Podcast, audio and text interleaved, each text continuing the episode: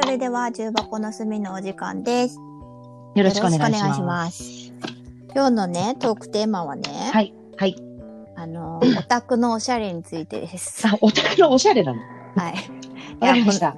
あの、まあ、私、自分をオタクと言っていいかがわからない程度の、軽度のオタクだと思ってるんだけど、うん。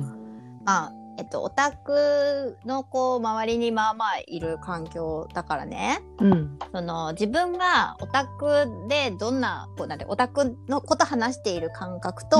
うん。その一般の人とのズレがちょっとたまに分かんなくなるわけ。うん。で今さ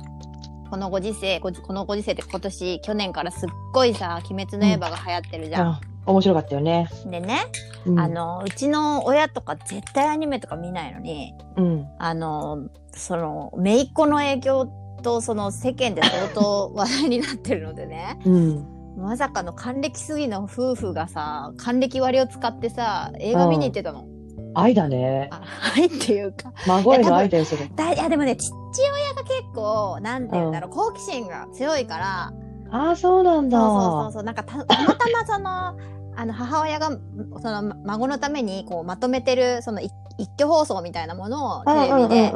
録画して。て、うんそれをお父さんが話題になってるって見てうんで。なんか映画も合ってるらしいぞみたいな感じ でね二人でねいや田舎のイオンにね映画を見に行ってるわけよ、すごいよもうい田舎のイオンにまでねあの配給される煉獄さんの影響力よ、まあまあまあ、あれはすごかったよね。そうそうそうでしたねなんかすごいこう印象深い観客がいたらしくてうん。でなんかその一人で多分見てきてた女性うんうんだったんだと思うけど、まあうん成人してる一人でうんしょ成人してる女性がねお着物で一人、あのー見に来てる人がいたんだってでまあ見見に行ったの去年末だったし公開して結構すぐだった10月公開で多分11月とかに行ってたからさ、まあうん11月に何もいない予定ないのにお着物ってむ珍しいからさこっちじゃ日だか、ら置物とか珍しいねって思ってて、うん。ただねあの席がさあの一人焼けで密にならないように一人焼けで座る時にね、たまたうま父親のその、うん母母と逆隣がその着物の女性だったんだって。うん。でその女性はねその席に着いたらねうん。漫画を読み始めた。あの、うん鬼滅の刃の漫画をうん。着物で。そう着物でねうん。でもうすごい集中をして見てうん泣いてたって言っておお母さんが言ってたから。うんそれはね、めちゃめちゃ好きなんやなと思ったわけ。で、うんもう、その、着物も大正ロマン風のお着物だったんだって、その時代っぽい。うん、で、え合わせていったってことそうそうそうそうそう。で、私それ、すごいね、普通と思ってたの。 普通っていうかさ、オタクの清掃ぐらいな感じ。なんか、別にその着物を着るわけじゃないんだけど、その物語の世界観に、うん、すごい入りたくなるっていうか、はい、一緒に生きてるかのようなってことあっていうよりも別にその着物じゃなくてもそのキャラクター風の色合いのコーディネートしてそのイベントに参加するみたいなものはオタクの中ですごい普通の行動だったのではあそうなんそのコスプレ的なことってことコスプレともまたまあコスコスプレにまあ近いのかもしれないけどまあうんだからその多分その子もすっごいそのな誰かしらのキャラクターのファンで、うんまあ、多分そこの世界観になりきって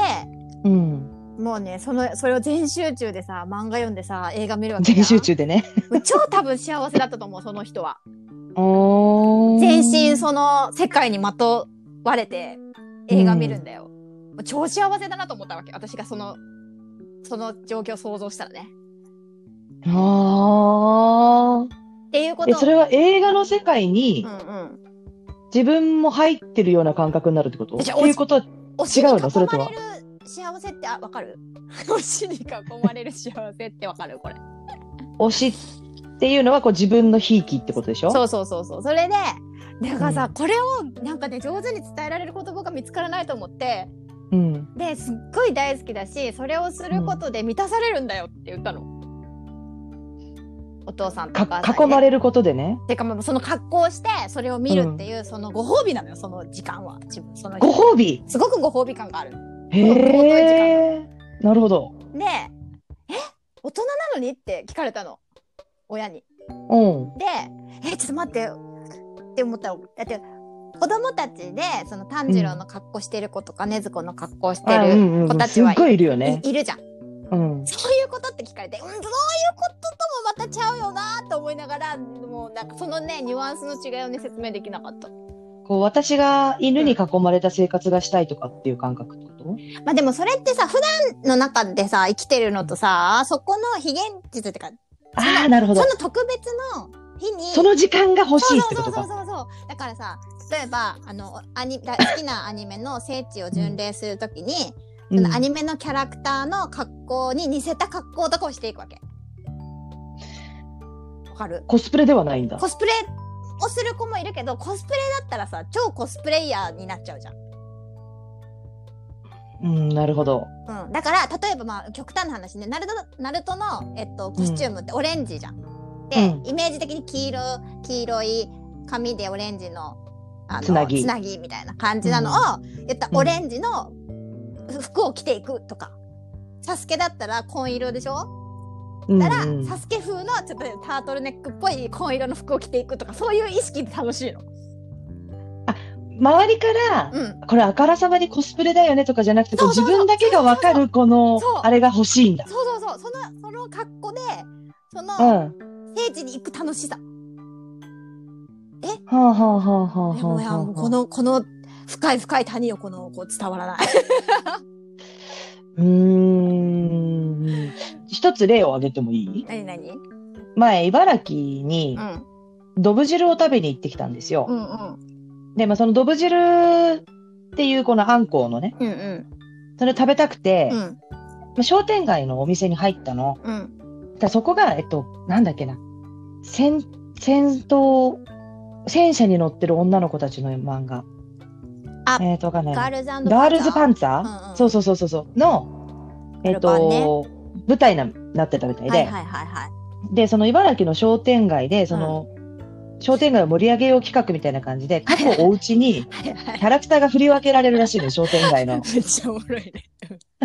中すでご。いね茨城ガルパンの聖地を作ったよね。うんうん、そううそうそう。それで、はいはい本当に実際にそのアニメの中で、うんうんうんその建物の絵とかがあったりするみたいな。うんうん行った私もガルパンじゃないけど某某イベントの聖地巡礼行ったからわかるよ。あ、本当、うんそれでそれで。それで、うん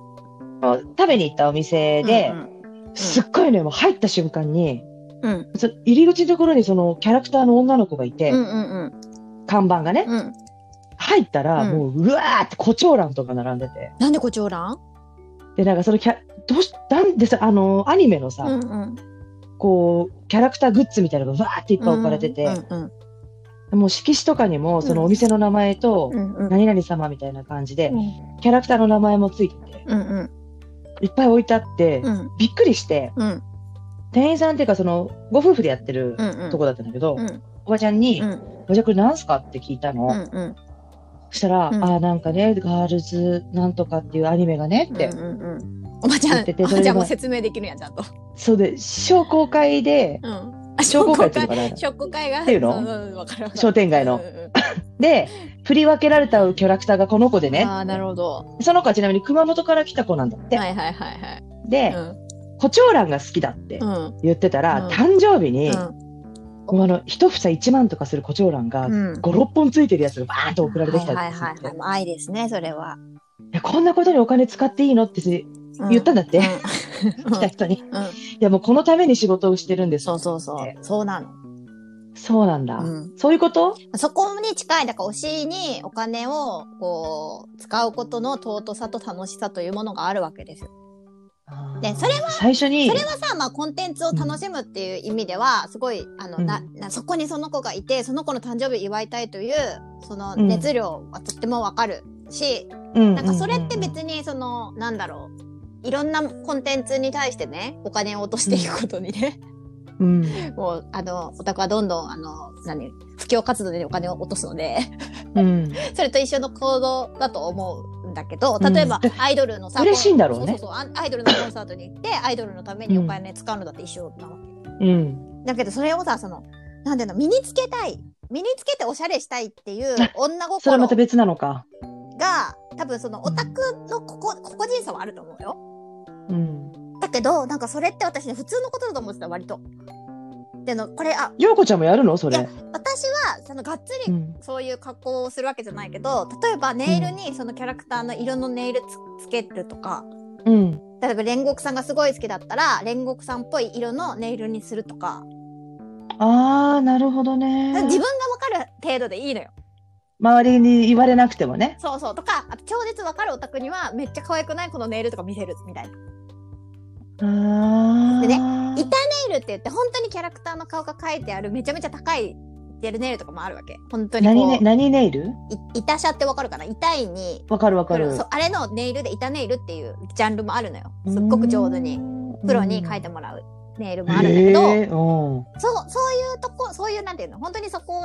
いいまあ、突き突き詰めるとその世界になるんだと思うんだけどうんなんかそうそこ風そのキャラクター風の格好でおしゃれして、うん えっと、出かける楽しさみたいな。でもこれコスプレとまた違うんだよなと思ってコスプレってなりきる楽しさじ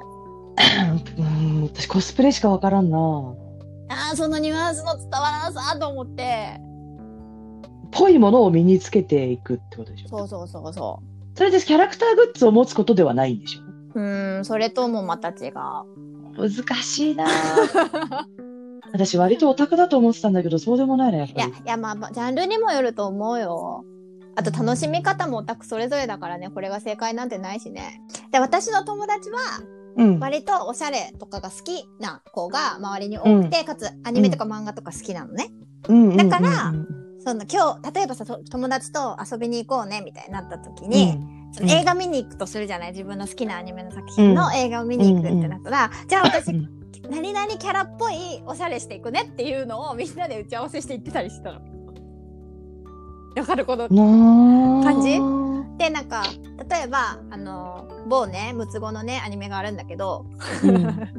えっとそれの聖地巡礼っていうかまあ